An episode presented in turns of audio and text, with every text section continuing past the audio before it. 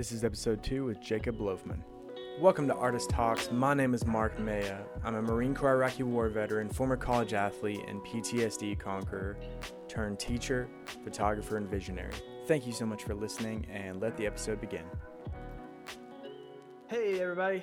Uh, Mark Maya here. Um, welcome to my Artist Talk series. I'm here uh, with a very special guest, Jacob Loafman. Um, Jacob recently got uh, uh, featured as the uh, uh one of the top 30 rising stars from Rangefinder, um, and he is um, one of those dudes who you're always seeing in looks like film community, and just a rad dude. Jacob, how are you doing? Thank you, man. I'm good. How are you doing?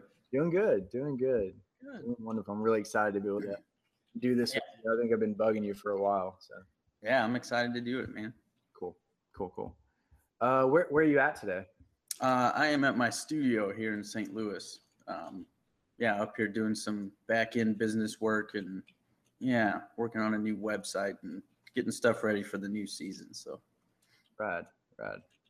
Um, are, are you uh, are you near St. Louis? Are you in St. Louis or? yeah, in St. Louis, Missouri. Yeah, Okay, okay, the studio is located in the uh, in the south part of the city. got it. How long have you been there? Um, I'm born and raised in St. Louis. Um, we've had the studio for it'll be two years in June this Right. year. Um, yeah, and it's been a it's been a great asset, especially when you're booking clients because you don't have to go to Starbucks or um, a bookstore anymore. You can just have them come up here for consultations, and we Right. have beer, beer and wine and water and more beer. So Yeah, of course, of course. yeah, it makes it easier and kind of loosens the people up because we're not in a public place, and yeah. yeah, it goes really well. How, how long have you had a studio? Um, it's been about a year and a half. Um, Yeah. And then we're up for uh, the lease is up this June, so we'll be able to renew it or find a new spot. But there's three of us in here. Um, Three photographers. yeah, three photographers, and we all um, we share the space, and it's good because we're we all kind of cover the spectrum of style of wedding photography, so we don't get cross clients at all. So it works really well, and we all second shoot for each other, and yeah, it's just a really, really good, really good outfit. Cool, cool, cool. Um, well, I always love to kind of start these things off by um, after we talk about the weather. How's the weather in in St. Louis, by the way? You know, it was nuts. Um, earlier this week, it was cold, and then yesterday and the day before, it was um, like 65 degrees. Um, it was, yeah, just absolutely crazy. And now it's cold again. Um, we're supposed to get some ice tomorrow and Saturday, I think. So, we go to the grocery store tonight and prepare for the ice apocalypse. Oh my God, that's my heater. It's pretty loud. Sorry. No worries, no worries. You sound great. Um, yeah, same here. It was uh, t-shirt weather here in Durham, North Carolina today. So um, Yeah, yeah, it's wild, man. Yeah. So um, I I love starting off just hearing kind of like how long you've been shooting, um, some of your beginnings. You know, what, what's what's what's your beginning as a photographer, as an artist? Uh, Sure. Sound like Yeah, so um oh my god, it's so loud. Um a pretty typical story. Um I took photography class in high school. Um really enjoyed it. It was a film, it was a dark room, so I really loved the process. Um but a typical teenager, I enjoyed it, but I didn't do anything else with it. I just took the classes and enjoyed it. Um and then life happened and um, I didn't pick up a camera again for 11 years, I guess. Um, so it was 2013. Um, I came across a Reddit post of self-portrait artist Kyle Thompson um, and some of his ethereal type of work, Stuff so surrealist stuff. Yeah, and um, that kind of sparked an interest in me again. So I went on eBay and you know spent 400 bucks on a Canon Rebel with a kit lens and all the macro adapters and you know all the all the cheap stuff. Um, yeah, and started taking self portraits, and they were, I mean, terrible. They were they were really bad. Um, how long ago was that? that was in 2013. Um, yeah, and it was. Uh, I mean, I made some awful stuff, but it was um, I, I really enjoyed just the art of doing something out of the ordinary, um, something not normal in my life at that time. Because I was a typical, you know, I would go out with friends and stuff on the weekends and worked an office job Monday through Friday, nine to five. So this was a good creative outlet for me to try something different. And um, I did that for about 16 months or so. And then um, started getting the messages from friends and family can you take our photos? Blah, blah, blah. So I did that for um, six or eight months um, until I felt comfortable charging people money. Right. Um, yeah, so I've just been, I mean, the past four years or so, I've just been shooting a lot. Um, up That's until the past few months, yeah, but I mean, three and a half years I've been shooting nonstop. I actually got started as a self portrait photographer as well. That's how I, you know, gained my audience and stuff too. I don't. Many people don't know because I don't. I don't have it easily uh, accessible on my website anymore. Yeah. it's the same situation. It's like, please don't find those. You know, Oh yeah, they're I still there. have some on my Facebook photography page, and it's uh, Same. they're they're good to revisit. You know, it's good to see how far you've come, and um, it's actually quite unbelievable. I'm sure it is for you. Like when you look back at some of your first photos, you know, when you started to get into it, you compare them to now, and you're like, holy, wow. yeah, it's it's insane. It's it's it's you know I I love um a uh, a body of work that you can constantly look back upon and see uh, improvement and progress. You know, and Yeah, I love I love looking at things and cringing. You know, I think that's a that's valuable and important. Like I Yeah, make a it every year. You know, where I sift back through. I don't know about you, but I mean, it's it really it helps me keep things in perspective. You know, and not just kind of focus um, linearly, but be like, damn, know, I I really have worked hard to get here. You know, yeah, exactly. Because I think it's um, it's very easy to lose sight of that in ourselves. Um, no matter what line of work you're in, I think it's um, it's hard to give yourself credit when it's due, because it almost feels um, a little cocky, a little overconfident if you tell yourself like, "Yeah, I'm really good," but you know, most most good people in the world that are confident in what they, they do, they tell themselves that because it's it's true. Yeah, the ones that need to believe it are ourselves. So Right. Yeah, we were just talking about this before we went live, and how I mean, that was the first thing we talked about for some reason. Um, we were talking about rebranding um, every uh, every year, and how like you know we have we tend to have like low self confidence, and uh, right, and then that makes us change for no reason. And we're like, well, why are we changing? And we talk to our friends. We're like, oh, we just did this rebranding, and they're, they, know, someone who really understands business and marketing. They're like, well, why? And then I respond in saying, I don't know. I just felt like something needed to change. I don't, I don't have any clue why, why it changed. Because we have low self-esteem and confidence. We don't believe in ourselves, and um, you know, it's yeah, it's uh, a very uh, it's a very interesting time we live in, especially in our industry with um, the amount of social media that we we are dependent on to a point. Um, if we get business through social media, you create a dependency on social media. So it's um, it's difficult to get to not get sucked into the world of social media where you if you do if your name starts to rise a little bit you can your ego can grow very large very quickly um, where when you go to post on social media you're no longer doing it for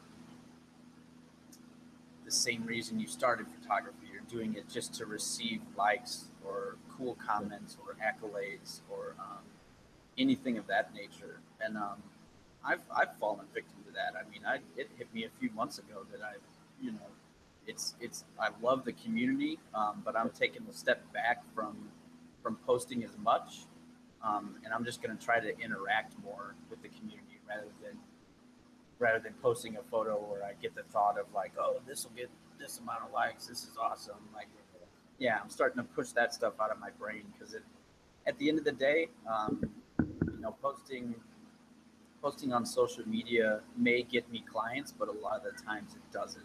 Um, for my business, that's the stuff that happens word of mouth and back end SEO stuff. So Yeah. that's what I'm going to focus on this year.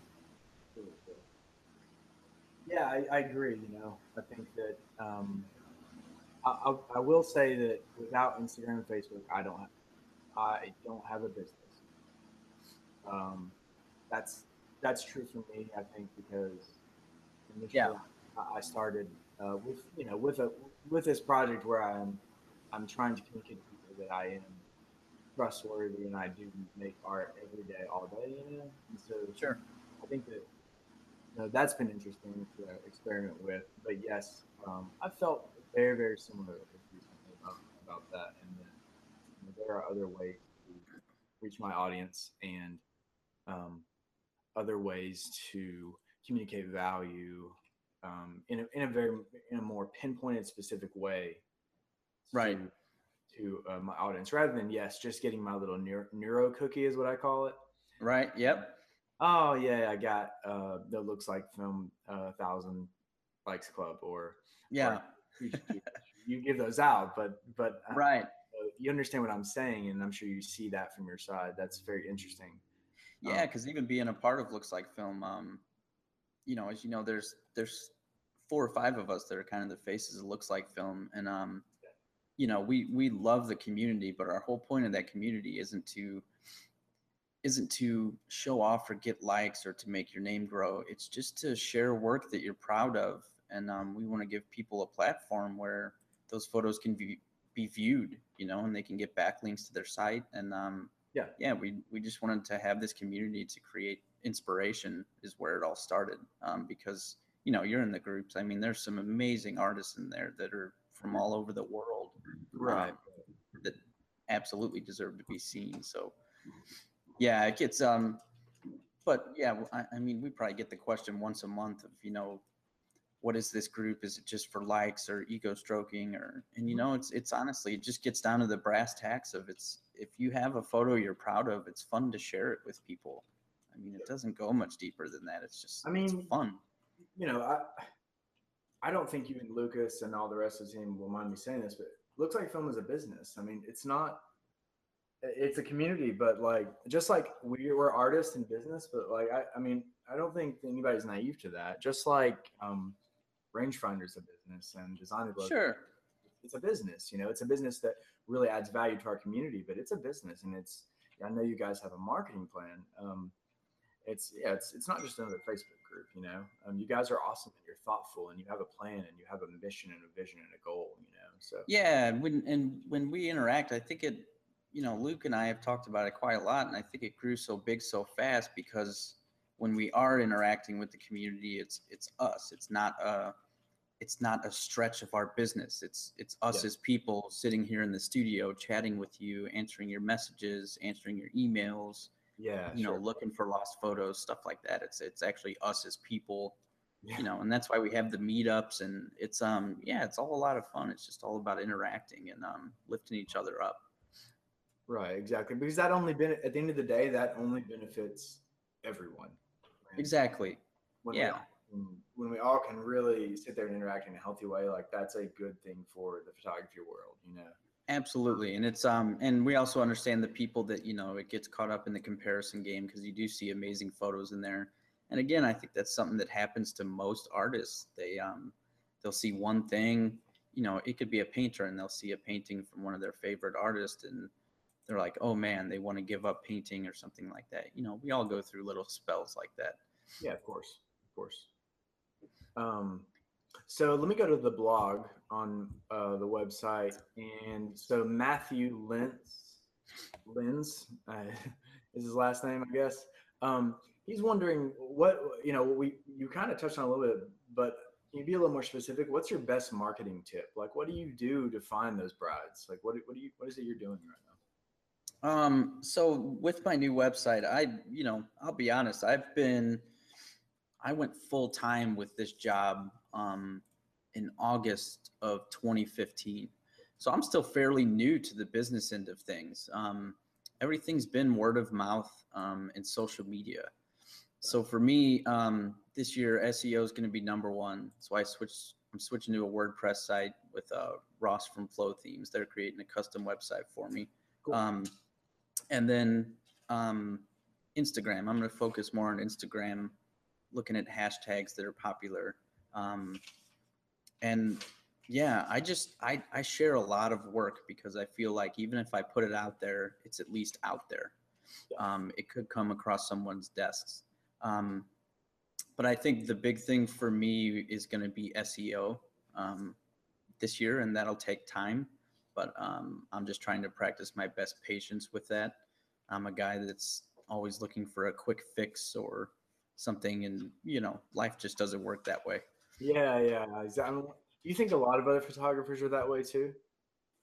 I, I you know, um, I haven't looked into it enough, but I would think a lot of photographers that are new in the game, like, you know, if, if they went full time with this within the past two years or so, I would think that thought comes into their heads quite a lot. Sure. Um, about how they just want to, you know, I share a studio space with two other photographers, and Katie, you know, she's got a good amount of weddings booked compared to me.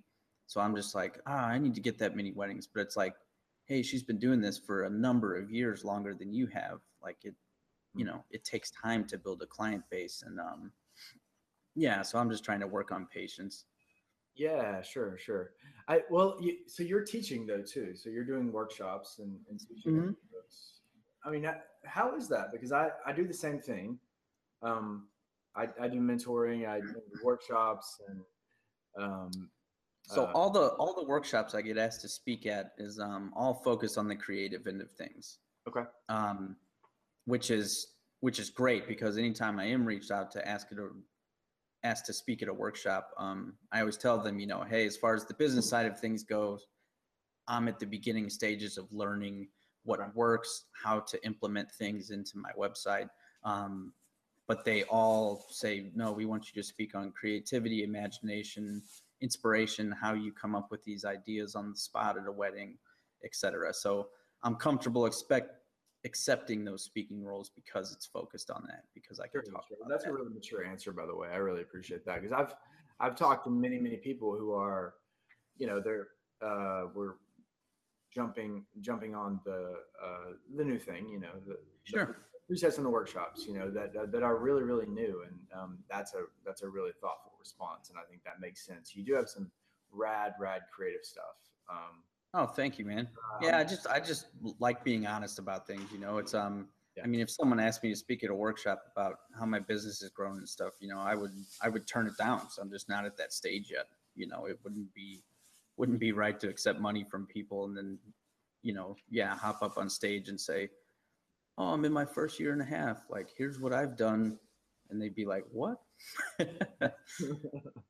so it's you know, yeah. Yeah, well, well, can you talk about the rangefinder, uh, your response to that, the the top thirty list, and uh, maybe maybe talk a little bit about how you think you got on that list and, and of your. you know it yeah sure um it's been a very interesting time with that um i've i've mulled around the thought about it um firstly i want to say it was just an honor to be nominated for it Yeah. um but i've come to the conclusion that i did um i did reach the top 30 because um i feel like i do offer something unique and different in the industry um, when i create my wedding photos Yeah. um, and that's a you know that's not to say that everything i do is completely original but i am i am not focusing on the trends of things. Um, i don't when i walk into a wedding i don't have standard poses or a standard shot that i've seen somewhere else you know um, we're all inspired by some shots we've seen. I mean i've used some poses that other people have used sure. Um, but i really feel like my eye um, for how I see things is what won me that award. Because even Rangefinder themselves said when they did the the live video of the announcements that they were looking for something that stands out, that's a little different than the norm. Sure. Um, yeah, and I think I fit that. I think I fit that category quite well. Yeah, I would agree. I would agree. Yeah. So, I mean, were, were you surprised? Oh, I was yeah. I mean, I was floored. I was actually sitting in uh, Toronto airport when I got the email. I was flying to New York uh, for our looks like film workshop, Yeah. And um, yeah, I got the email and just about dropped my phone on the ground. And um, yeah, it was a really, uh, yeah, it was. I mean, I was all smiles. Um, I mean, it's a really, like I said, I'm not good at accepting accolades or awards. Um, it's kind of a half humble, half I don't feel deserving of those things a lot of the time, um, which I'm working on. You know, trying to tell myself you do deserve it. Well, you know, Um, but just saying that proves that you are deserving of it. You know that, right? Yeah, um, it's very strange, man. I'm I'm really trying to work on it. I think it's something stems from my childhood where I've never been good at. I just kind of cower away and just like, yeah, it's neat. Oh. Sure, sure, sure. Yeah, you know, I think many of us are in the the same boat there. That's um, yeah, that's really interesting. But congratulations on that. Yeah, I think you deserve it, um, and everybody else on that uh, that list. Uh, I've got a few other really good friends. Josh and Shelly Hartman are my close friends, and then Oh know, yeah. love love Lucas, of course, as well, and then and then a few others that I really highly respect and and really just love. Uh, um, Don and Helen got on there, love them. Yeah, great people. There, the whole list was just a yeah, it was a list full of great, great talent. Yeah, just incredible, incredible. And I'm just so happy for all of y'all. It's just wonderful. Um, Thank you so much, man. I appreciate that. yeah, yeah. Uh, let's go back to the phones. Um, Okay. Okay, Facebook. Uh, let's see. Uh, um, is that Jeff? Uh, you may have answered what Jeff was saying. Let's see. Okay. Yeah, so I, I just want to talk about the image that I used for the blog. I- Sure. That's double exposure um, Mhm. in your 6D, right? You have you Yeah. in 6D. Yeah, I shoot with two 6Ds and one Sony A7 when I want to do some some older film lens stuff and Yeah. use a tilt adapter with that. But yeah, that was with the Canon 6D.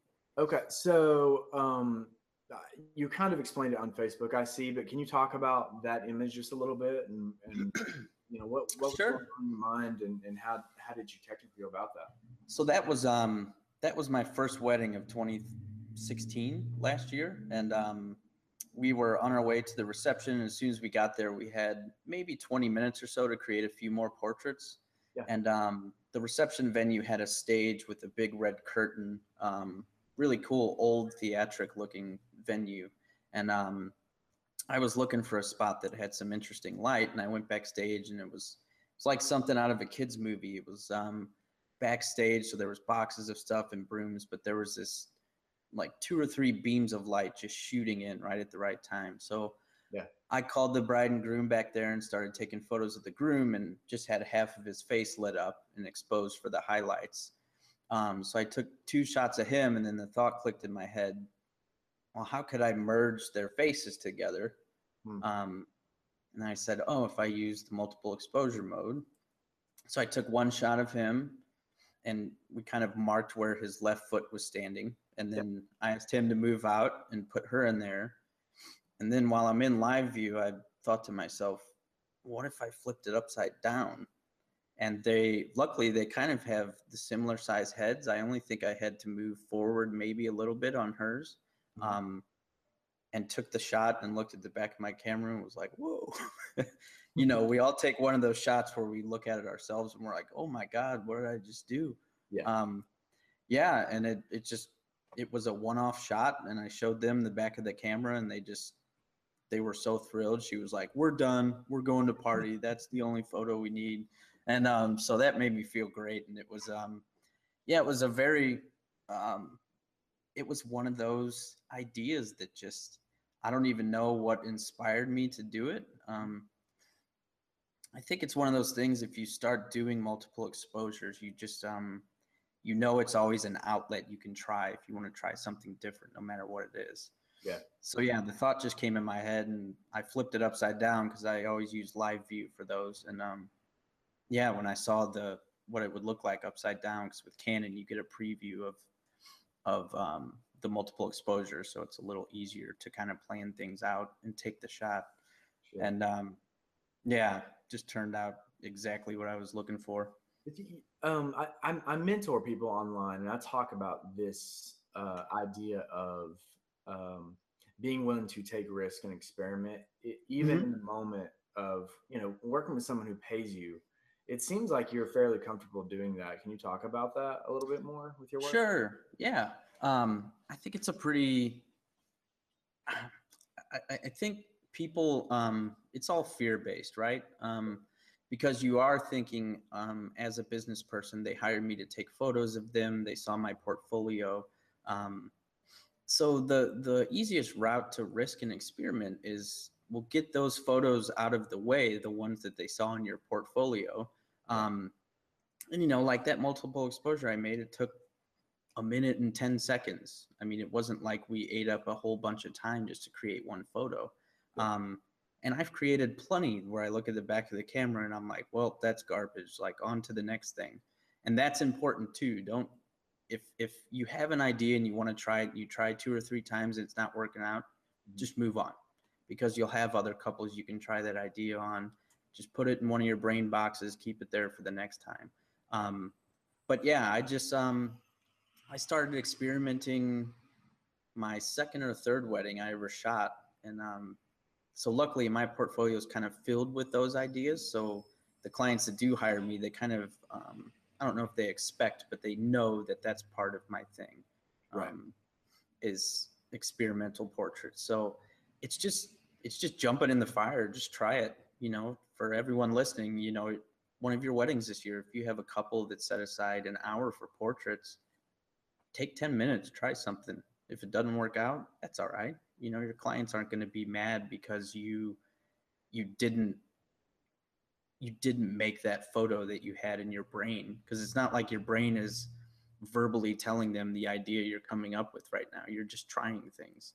Because um, most of the time when i'm trying things with my clients i just say hey go over there and hug each other. I don't do a lot of shoulder adjusting and yeah. chin up chin down stuff you know. They're getting married. They know how to hug and kiss and walk with each other. Um, and then I just stand back and kind of do my thing. And that's where you can knock out those um, standards, not the right word, but it kind of is those those standard portraits, you know, where you really get the emotions. You know, you can get those while you're coming up with the idea in your head. Well, you know, I think you know that's there comes the business side, right? So you have you have two things kind of working together. You have those shots that people expect you to get, the ones that um, you know the kiss and the the looks and etc. Uh, the yeah. ones that their expectations, but then yeah, you kind of um, you over you over deliver with um, being an artist at the same time. I yeah. Mean, um, it, you, you were talking about fear. I mean, how, have you always been able to overcome fear like that in kind of like on the spot moments? Is that something where you feel comfortable, or I mean, is that something you've had to develop over time, and how? Um, I think I've always been comfortable with it um, by doing a lot of those self portraits. That now, when I look back on them, they're they're crap. But um, I was willing to try, and um, I think human connection with your clients is a big deal too. You know, when you meet with them during the consultation, you're hanging out with them on the wedding day. They know the type of person you are, so it's not like a, uh, it's not like they met you for five minutes in an email you typically have some type of relationship with them already. Um, and I'm the type of guy that, um, I mean, I'm emotional. I take things serious, but I'm also make sure that on the wedding day that they're having the coolest day of their lives. Like if something stressful is going on, I'll pull I'll pull their family out of the room and say, "Hey, I need to get some portraits of the bride or the groom," and just say, "Hey, just sit here and chill out." Like yeah. I don't need any photos. So i think that that relationship is a big part of it too. They they trust in me. It builds that trust right? Where i just say hey guys i want to try one thing. Just come outside with me for 10 minutes. Yeah. No i i agree. It's the same here. I i talk to um, during my a lot of my mentor sessions and my my workshops i i talk to people who have these bridezillas and i can't relate with them at all. I have yeah. no experience with these people because i only get these brides that already trust me. Like those are the only ones that hire me. They're the ones that like I don't want somebody who doesn't trust me already to give me money. Like that doesn't make sense to me at all. Yeah. Um, and that's and that's all the consultation. That's you set the yeah. expectations right off the bat. You know, that's why when I bring when I bring clients here in the studio, you know, I show them a slideshow and I show them albums and say, this is this is how I tell the story of a wedding day I, I tell it with a journalistic approach as the day's unfolding, but I mix that in with some creative portraits um, and creative portraits with the wedding party, you know, all that stuff. But yeah, you know, it's it's um it's all about balance and setting the expectations for the people you're working with. If you set the expectations and you mesh well, you know, it's gonna work out great. Yeah, yeah, for sure, for sure. Okay, let's head over to the blog here. Um, Don wants to know why you're so cool. um, I don't. I don't really have an answer for that. Um, I don't know. Chest hair and hot chocolate. That's why. Don. Well, uh, so, somebody else is asking, where does this? Uh, I think Kyle did this, but where's the "Shut Up, Loafman" come from? so the origin of um, Shut Up itself is something that started in looks like film um, yeah. with the staff. Um, I think it was Luke that started it. Um, yeah. He just started to tell all of us staff members to shut up. Um, and then Luke and I are like, we're kind of the faces of that Facebook group. So people reach out to us a lot and we interact. And um, so then people started saying, shut up, Lucas, shut up, Loafman. And yeah. um, the shutuploafman.com started from Laurent, from Helena and Laurent uh, Photography. Um, he's in the Bay Area. He created a website where if you click a button, it sends me a text message that says, uh, Shut up, Loafman. And um, it's just a silly little thing that's kind of taken off. So, are you getting like text messages right now? Oh, yeah, I'll show you. So, if you go to shutuploafman.com, right? Yeah, you hit a big red button and it'll send me you can you can send so like lucas z sent me one on january 7th it says uh they would like me to shut up and they would also like you to know shut up. So yeah i just get i get a ton of messages um i mean i forget there's a counter on the website. I think laurent knows. I've received over like 1200 text messages telling me to shut up. So again just one of those fun silly things that you know I don't know why it caught on, but it's definitely hilarious. Yeah, yeah, yeah. Um, let's see then. Let me go to my some of my hmm. questions really okay. quickly. Um,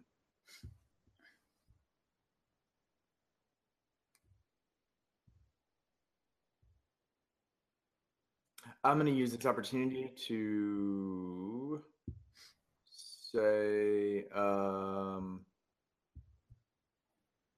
that we are doing the photo rehab down here in North Carolina. Um, and it's happening in October. And I'll actually be interviewing Josh and Shelly, who are on the same list as you, and they're actually going to be there. Um, oh, nice. Rehab, yeah, yeah. So um, and I just confirmed another artist, an artist talk with them actually, and I'll be releasing that soon. But awesome, um, can't wait to tune in. Yeah, yeah, they're they're amazing folks. If y'all haven't checked them out, if you haven't checked out thephotorehab.com, check uh, Josh and Shelly Hartman, thephotorehab.com, and um, it's it's going to be lovely. Um, okay, so so in your opinion, what do you think um, or where do you think the photography business, the the industry, our our art form, where is it going in the next few years? Oh man, that's a tough question. Um, I think any futures of any kind is hard to put a solid answer on. Um, yeah. I don't. I don't really have an honest answer. Um, I do think the storytelling and emotional side of wedding photography will be around for a while. Because um, I think that's not that it's always been around, but um, I think that's one of those trends that will. It's kind of more than a trend; it becomes kind of a standard, um, and I think that's that goes with the the people that are getting married these days. Um, the standard yep. age range, you know, like 23 to 30. Um, that's what they relate to. They want to see photos of themselves in love with the one that they love. Um, so I think that that will stay around for quite a while. Um, as far as other progressions, I, I honestly don't know. Um, I don't know where it's headed. Um, yeah, it's a tough question. I, I wish I had a better answer, but so maybe maybe um, talking about like um, photographers. You know the the amount of new photographers coming into the industry, um, sure. and all the little um, uh, trends that have popped up. You know, presets, workshops, um, the the mirrorless stuff. You know, I mean, what, Mhm. what, what do you?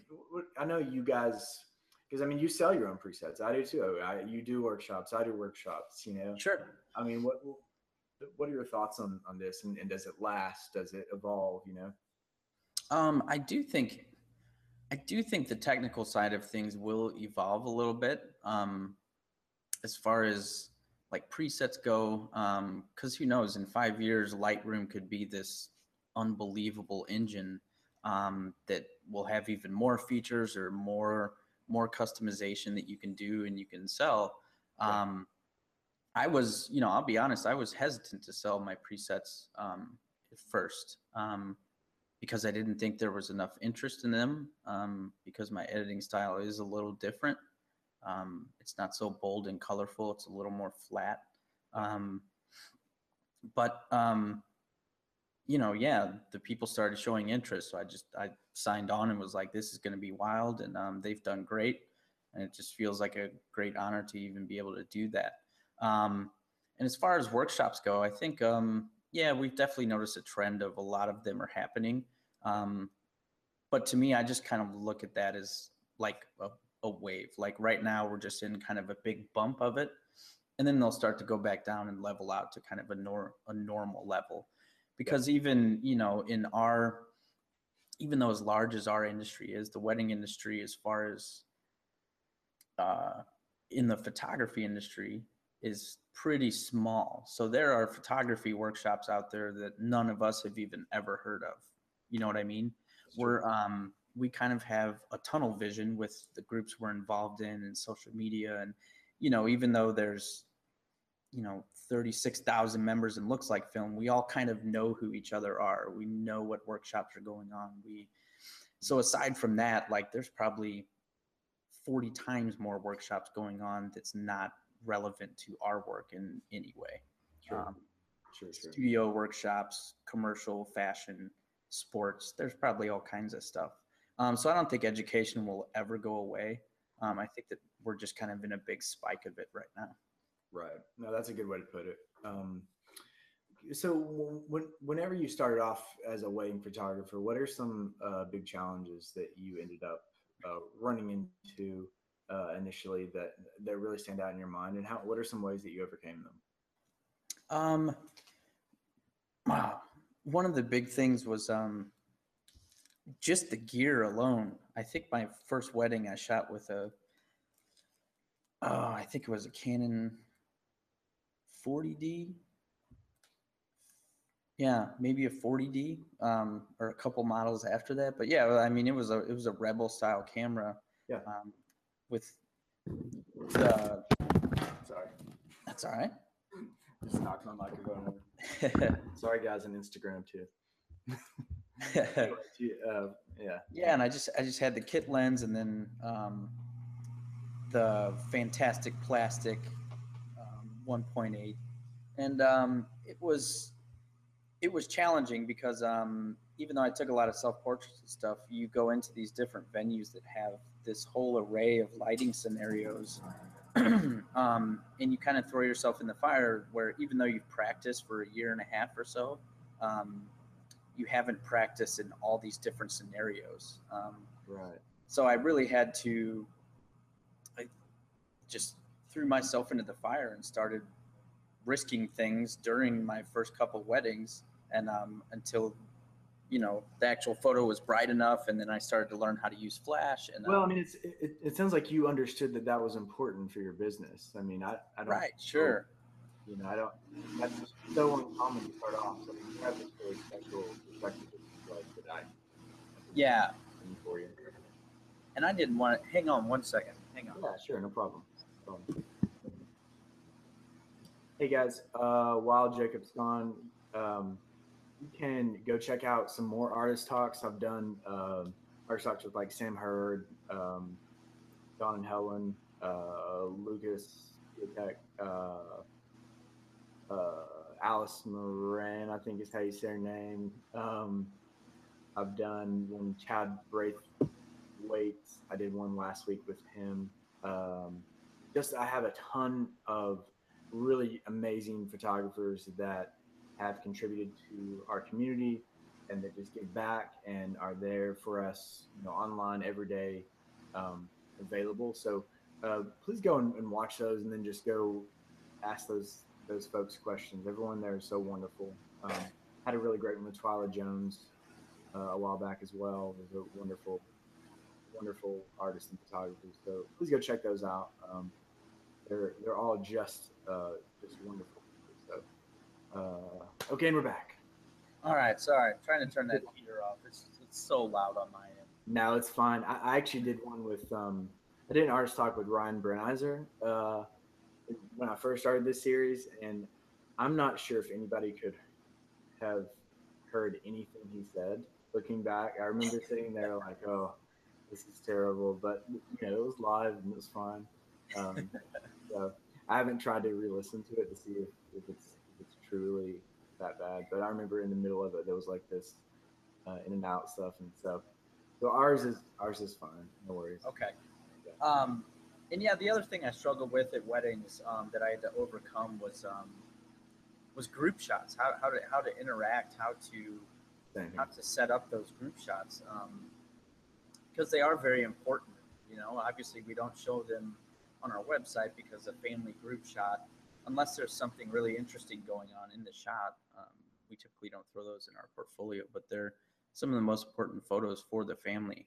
Um, so I really had to get over a fear of the social interaction with all those different people.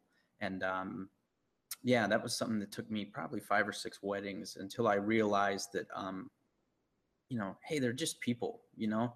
So when I do the family shots and the wedding party shots, I just tell them, I just say, hey guys, you just give me 10 minutes and then you're back, you're back to doing your thing. You know, yeah. this isn't a super creative part of the day.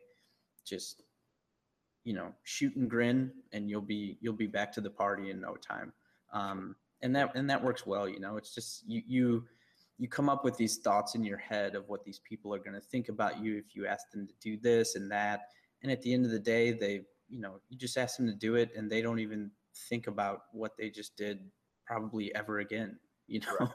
it's it's it's not a big as, as big of a deal as you assume it is in your head sure that's so true so true um, can, can you talk about a few other um, photographers that, that folks may not know, or even other artists that are not photographers that, that inspire you? Sure. Um, I think my biggest inspiration as far as photographers go um, is Liam Wharton. Um, he's out of Sweden, um, primarily a film photographer. Um, we shot a wedding together a couple years ago, and um, yeah, he's just I've I've told him since day one that you're going to be a guy that's your work's going to be in a museum someday. Um, he just has one of those eyes that's he he really stands out to me in the industry. And as far as non-photographers go, I um, film directors are a big like Paul Thomas Anderson is probably my number one. Um, so the master, there will be blood. Um, I just yeah. Um, the Master, I try to watch that once every couple months um, because the color schemes, um, the edit of it, the compositions, the um, he did Punch Drunk Love as well, and that's one of my favorite. Um, you know, he just has each each film that he does has a different feel to it, um, and I feel like I line up with that because that's how I shoot my weddings. Every single one is kind of different. Um, so while I'm consistent with my eye, I guess, um, if you go on my website, no wedding really looks the same. Um, I try to make sure that they have a different feel to them. So he's been a big inspiration for me. Um, and then um, music. Music is the other big thing for me. Um, I have I don't know if there's a term for it, but um, before each wedding, while I'm driving there, um, I choose kind of a soundtrack for the day that I play in the back of my mind. So it could be one to three songs, um, and a lot of it's instrumental type stuff. So um, explosions in the sky. Yeah. Um, uh, who's some of the other ones? Um, even some Radiohead, um, Coldplay. People probably hate that I say that, but I actually enjoy Coldplay. I love some of those stuff. Yeah. Um, Mogwai. Um, there's some Japanese bands that are really good. Um, but yeah, I try to really hone in on those songs. So I'll listen to only three or four songs on my way to a wedding Yeah. um, to keep those playing, and that that ties into how I see things for the day. Um, and yeah, like I said, I don't know if there's really a word for that, but that's that's a big inspiration for me because it um it draws out emotions for me, and um, it says it says in my about me that I feel like a film director at a wedding, except nobody knows I'm there because Right. they're wri- they're writing the story themselves. So um, yeah, putting a song to that really really helps me create.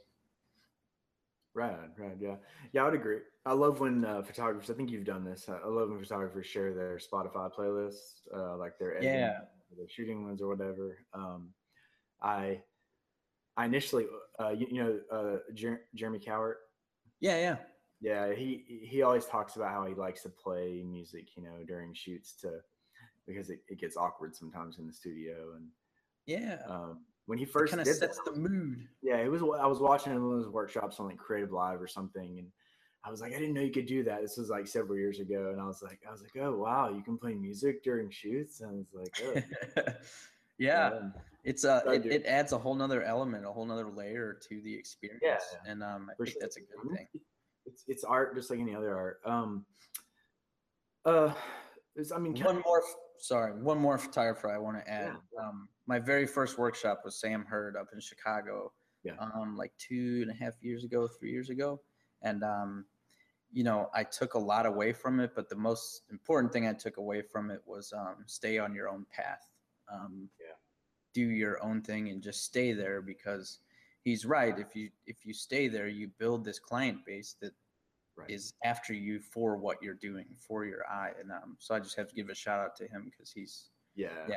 And he's and he's a great dude you know we've stayed in touch through all the years and yeah For sure. For sure. Yeah. I yeah, and just I I just had him down here in Durham last month actually, and whenever you were talking about something you said made me think of something that he said um, previously. Um, it, it may have been just talking about like trying to intentionally doing something different. Uh, so right you don't actually fall into that huge circle or pool of other photographers that that's so saturated you know it's just like, Right. you must be you. Um and i think uh, he made i think maybe it was him that made a good point. He he taught he connected it and said i mean your business basically depends on it. You know your, your business um your livelihood your uh your sustainability depends on you doing you. Yeah. And you don't have the luxury of doing what everybody else does because you will not last and you Right. know i'm i've i've um uh, I've failed so many times just because of that. I'm just someone who doesn't settle in. But but what happens is is we, just like we were talking about earlier, you end up getting to a point where you're like, "Fuck this! Uh, I'm just gonna start over." You know. yep And then, and then you're like, "Oh shit! I still have to make money." And then you start doing what everybody else does, and you have this this circle, you know. And so I mean, I did that for years, and um, but yeah, I think he he definitely hits the hits the nail on the head uh, there. yeah big time. yeah absolutely. And i mean how great is it that you know you get clients that that want you just for you just for your work? You It's- don't have to uh, freaking- yeah, just is a dream, uh, and I know, like from a business person standpoint, like someone who coming into the photography business as a business person rather than an artist, like I know that's hard to hear. Um, sure and it's all it's equally hard for me to hear their business tactics as well that I don't want to do, you know. So, so it's a the the road goes both ways there, and I understand, and I understand uh, the business person totally. photographer and the photographer that has a business, you know, and so yeah um, and both have to give and take, and that's hard. It, it- there's there's sacrifices and and such, but oh big time yeah. yeah I just enjoy that I don't get, um, you know, my clients, I don't get those questions of, um, hey, I saw this shot on Pinterest. Could we recreate it? Hey, I, you know, I don't, I don't get those clients because again, you set the expectations, you show them your work. They are Yeah. there for what you create and um, what you add to their wedding is a value. So yeah, it's, it's, but you're right. I mean, there's, there's definitely a crossroads there where um, you have to kind of step away for a second from that artist part of your brain and be a business person and Yeah. try to find that that middle of the road where they they're both working together and you can forge forge ahead. Yeah. I, th- I think luckily, like for for folks like me and you and, and many other photographers out there, there's there's a huge uh, group of people that are starting to shift to value that a little bit more than uh, these uh, just kind of quantity. Oh, absolutely. Yeah, and I they totally want- agree. They want to see humans. They want to pay artists to make art of them. You know, and that that's valuable. That's something that that people want. And, and you know, I, I think you still have to build a brand, of course, but um, you know, that's something that that people find really wonderful. And and I love being the person to give that to them. You know. So, Oh yeah, it's the best feeling, man. It's the best Yeah. feeling. Um, well, thank you for sharing that. Um, th- this is a question I love asking, and I know that you've you've uh, especially over the past few months, you've been having these really really emotional um, Facebook posts. You've been writing a lot and and really just being open and wearing your heart on your sleeve, basically. Um, Mhm. What are some what are some like emotional struggles that uh, that you've gone through that have kind of almost helped you? So I I, I love I love the fact that pain sometimes like helps us become you know it helps build character essentially you know i think that's so important as humans and so when people go through hard things it makes them better what are some things that you've gone through that have really made you a better human and a better photographer Um, I mean, uh, as of late, it's the you know the pa- I, I- I think a lot of people go through these creative slumps where you start to question your worth. Um, do you deserve these things? Am I as good as at this as I say I am? Am I going to be able to do this? Um, and that's kind of where, especially when winter rolls around, that's kind of where I live for a month or so. Um, but this year I did something different. Instead of just knowing that I'll come out of this slump, um, I started looking into um, uh, the science of it. Um, so yeah, I mean, I'm I'm trying to figure out. I listen to a lot of audiobooks on um, how to believe in yourself, um, and you know, uh, like you call them, the neuro cookies. Um, I've listened to a lot of books from doctors that write on um, about what happiness actually is, um, how to value yourself. Um, and yeah, ultimately how to believe in yourself because that's something I've never um, looked into or worked on. Um, and to be honest, you know, I'm 32. I don't think in my 32 years of life I've ever tried to work on myself in any capacity.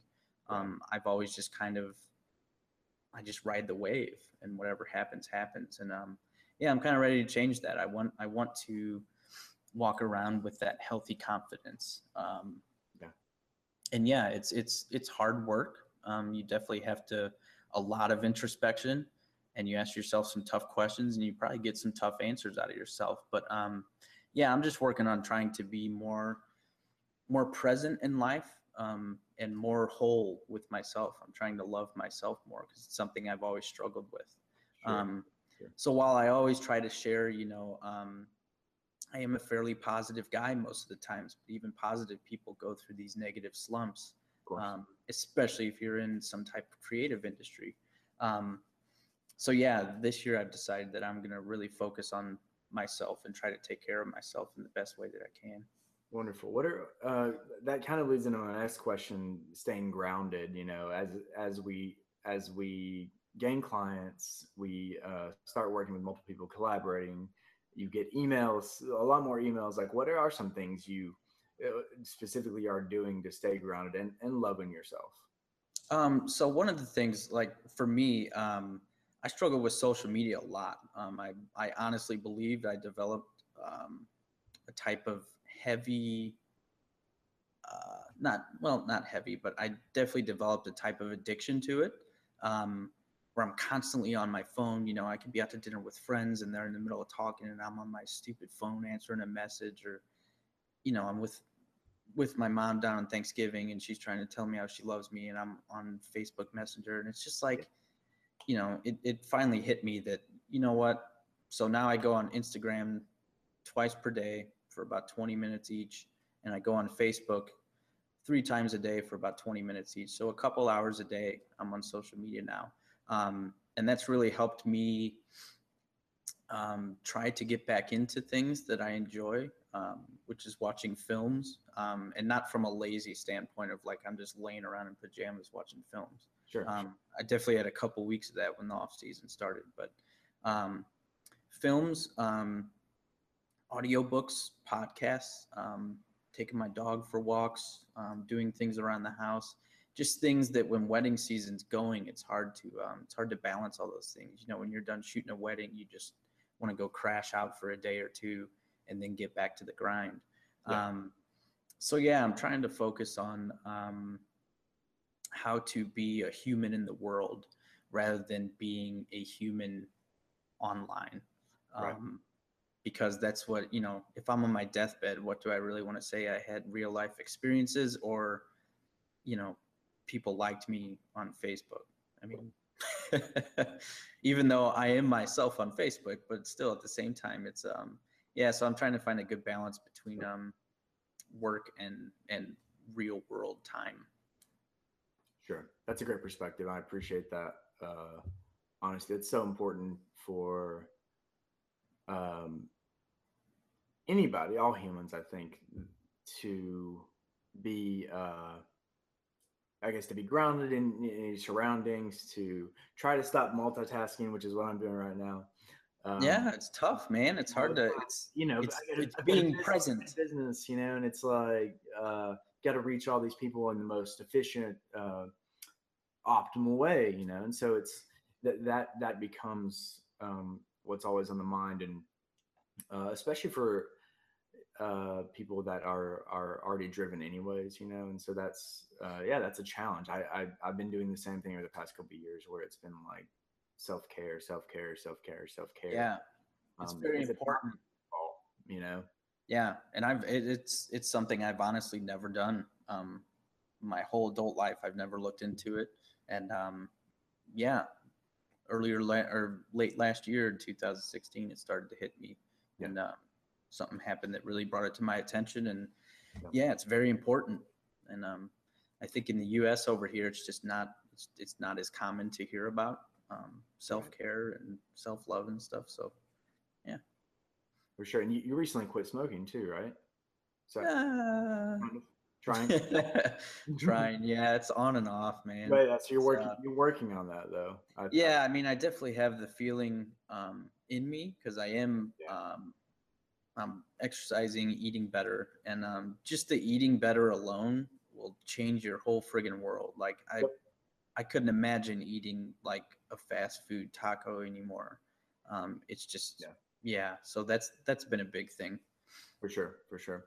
Yeah, I mean, I, th- I think that's important. I uh, I was watching Creative Live. You know, the uh, Dave Dave Asprey, the bulletproof guy. I think I was I watched his course one day. You know, and um, and I started researching how I can just be a better creative person um, by hacking my brain and hacking my body. You know, and I started experimenting that with that, just like I do with my double exposures and my photos and you know, you start experimenting with your body. And it's like, this is the only one I have. So I, yeah I, I don't like how my mind feels. I don't like how my body feels all the time. Um, I don't want to have to destroy myself to feel good, you know. So right um, the, life is actually supposed to be enjoyable and not shitty all the time, you know. Yeah, and it's tough because um we all go through our struggles and stuff, you know. Like mine was um mine was a gambling addiction. Um it'll be this March it'll be 7 years. Yeah, it's been since 2010 since I placed a bet.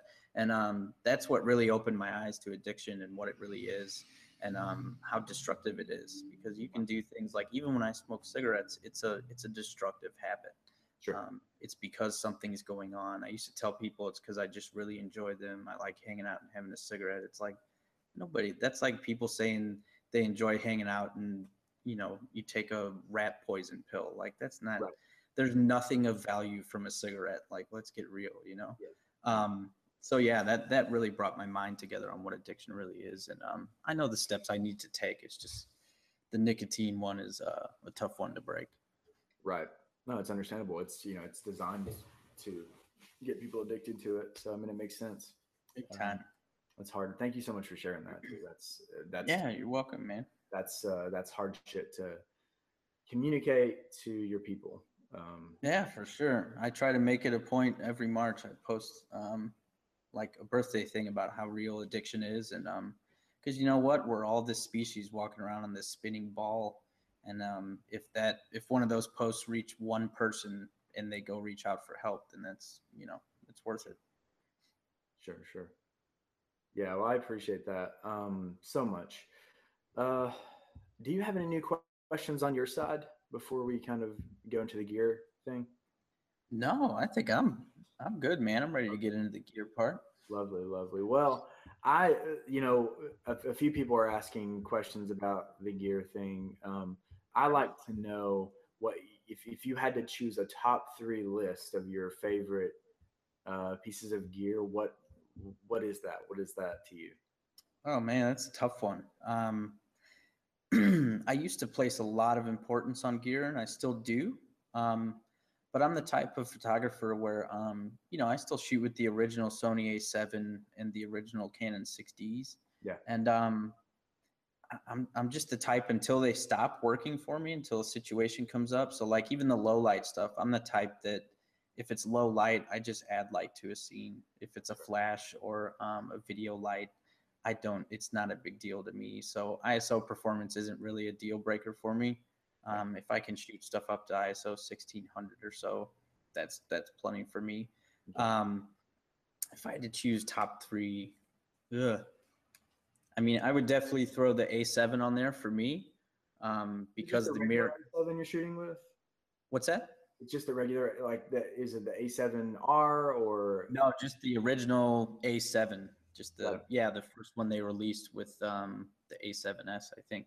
okay. Um, so yeah, I, I really enjoy that because um, the mirrorless game is huge, Yeah. and um, I for my style of work, um, I get to use old manual film lenses with the focus peaking feature, Mhm. and um, the old film lenses really lend itself to my style, where um, the rendering of those lenses is more is not as punchy. Um, most of them are kind of flat, um, so the raw files work work very well for my style of shooting. Um, my favorite lens, honestly, is a Minolta Rokkor Hmm. uh, 1.4, the 58 millimeter. Okay. Yeah, yeah, the 58 1.4. Um, it's an old Min- Minolta Rokkor lens. It was, I think, 65 bucks on eBay. I found it for, and it's just, yeah, it renders beautifully. And Yeah. um, I think that's the real beauty of mirrorless is you have these, um, you know, you go on eBay and just do a search for film lens, and you can find, you know, I, I don't know, probably 10,000 lenses you can adapt to your mirrorless body, and Right. it's um, that's a beautiful thing. And even the tilt adapters and that stuff you can you can attach to the mirrorless and don't have to worry about the mirror clinking up against them. So, um, yeah, I would say the Sony A7, that Minolta Minolta lens, um, and probably the Canon 135L. Um, I really love compression. Mhm. Um, do Brenizers with those or pano stitches, however people want to call them. Um, so those would be my top three probably. cool. The A7, the Canon 135L, and that Minolta lens. It's so interesting. You don't, you know, you don't use the the really popular uh, pieces of equipment. You know, I, I, I love hearing that. I think that's Yeah, I just, I, I, you know, I spent a year or so when I first got the A7 where I think I had 26 or so lenses on my shelf here at the studio. And um, I think with anyone, the more you shoot, you find which gear works for you. And you just, so this year I have the 35L and the 135L for my Canon bodies. And then the A7, I think I have three or four lenses left. And it's just, um, I, I think you kind of get to a point where when you're creating, um, while the gear is important, it kind of fades into the background of your mind sure. where you're just kind of like, okay, I got 35 and 135, and you just start making photos. Like I don't, I very rarely think about my gear on a on a wedding day while I'm shooting. Right, right.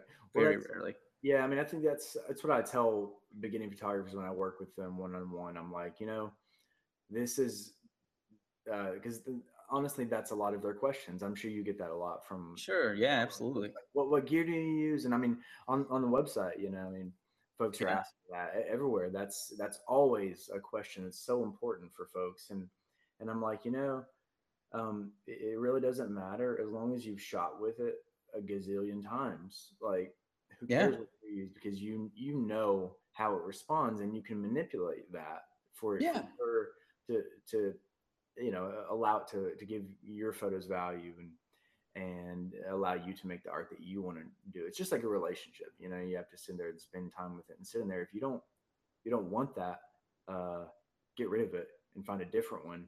And Yeah. Uh, you know, and but if you know if if you're willing to to uh, keep something and, and work on it, spend time with it, you know, tinker with it, experiment it, touch it. Yeah.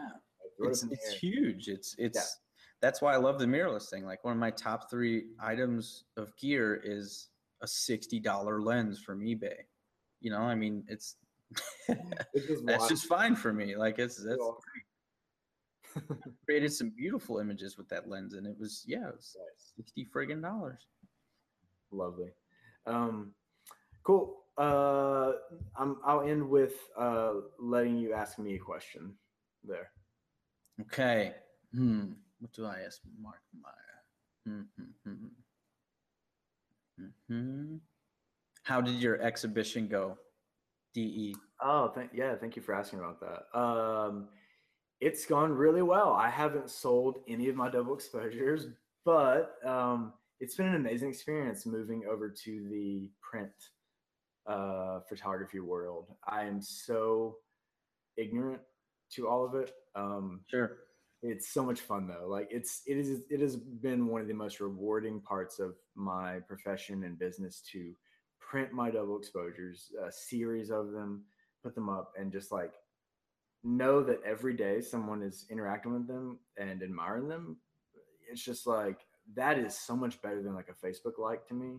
Oh Like, yeah, man. it's it is leaps and bounds and like the fact that i spent time like and money to put it on paper put it in a frame you know i'm the one who puts it on the wall. It's like i love this process so much. It's just so special and um, so i've done two shows so far i have another one uh, coming up in the summertime uh, Awesome.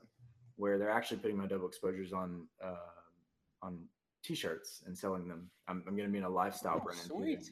yeah yeah which is it's it's so rad i'm so pumped about that um, Yeah, congrats, man. That sounds awesome. uh, here in Durham, North Carolina, uh, called uh, Runaway. Okay. And so yeah, it's it's been wonderful. It was that's another kind of random thing that I just decided I was going to do. Um, I wanted my my work out there a little bit more and, and to this audience that has never seen it. So it's been fun. Just it's just been really enjoyable. Honestly, it's been um, one of the most rewarding parts of my photography. It's so good to hear, man. That's a risk you took, and you know what? It's rewarding. So keep going. yeah, it, it just yeah, it's it's rad. It's fun stuff. So yeah, yeah. Uh, well, I think we are done here. You have to uh, get back to work, and I have to go eat food because it's dark here, as y'all can see. Um, Yeah, it's getting. We're almost there. Another forty minutes or so. yeah, I can see that lovely light back there. I can see those those blues and yellows. oh Um, yeah. So, well, well, Jacob, thank you so much for spending time with us. Thanks for your honesty and being candid. Uh, thank you for your just contribution to the photography community and, and looks like film community and and just being one to help folks out there. You're you're just a really uh, inspiring person and and positive uh, figure that that I think this industry really needs and and it's refreshing. So thank you so much. Well, thank you so much, man. I really appreciate that, and uh, thanks for doing these artist talks. They pay off big. So keep them up. Yeah, word, word. Awesome. Everybody out there, uh, please uh, follow Jacob. If you're watching on the blog, just click below. I've got his website, his Facebook and Instagram. Please follow him. Go to his website and spam all his uh, comment areas and say hello and tell him to shut up and all that. Um, if you want him to get a text message right now, just go to shutuploafman.com and uh, click all the buttons and he'll get it right to his phone. So, um, love everybody out there. Thank y'all so much for joining in. Um, and we'll talk to you soon. Peace, everybody. Thanks, Jacob. See you guys. Thank you. Thank you so much for listening to this episode of Artist Talks. Please rate, review, and subscribe if you liked this episode. Also, I'm so curious about what inspired you about this episode. So take a screenshot right now with your phone, post it to Instagram, tag me at Mark Photo, and tell me something that was really inspiring from this episode for a chance to be featured on my account. Hey, I wanted to quickly tell you about this new community for photographers that I'm building. It's called Creative Commonwealth. Creative Commonwealth is a place for photographers to help each other make better decisions about our processes and our businesses. It's also a place for us to meet other photographers like ourselves that may feel stuck, need inspiration, or feel overwhelmed. It's a place for photographers to support, encourage, and learn from one another. It's also the place where photographers can get answers to the really hard questions that they can't Google. And it's also the place for photographers to come and find inspiration every day. To learn more, visit community.markmaya.com. See you soon.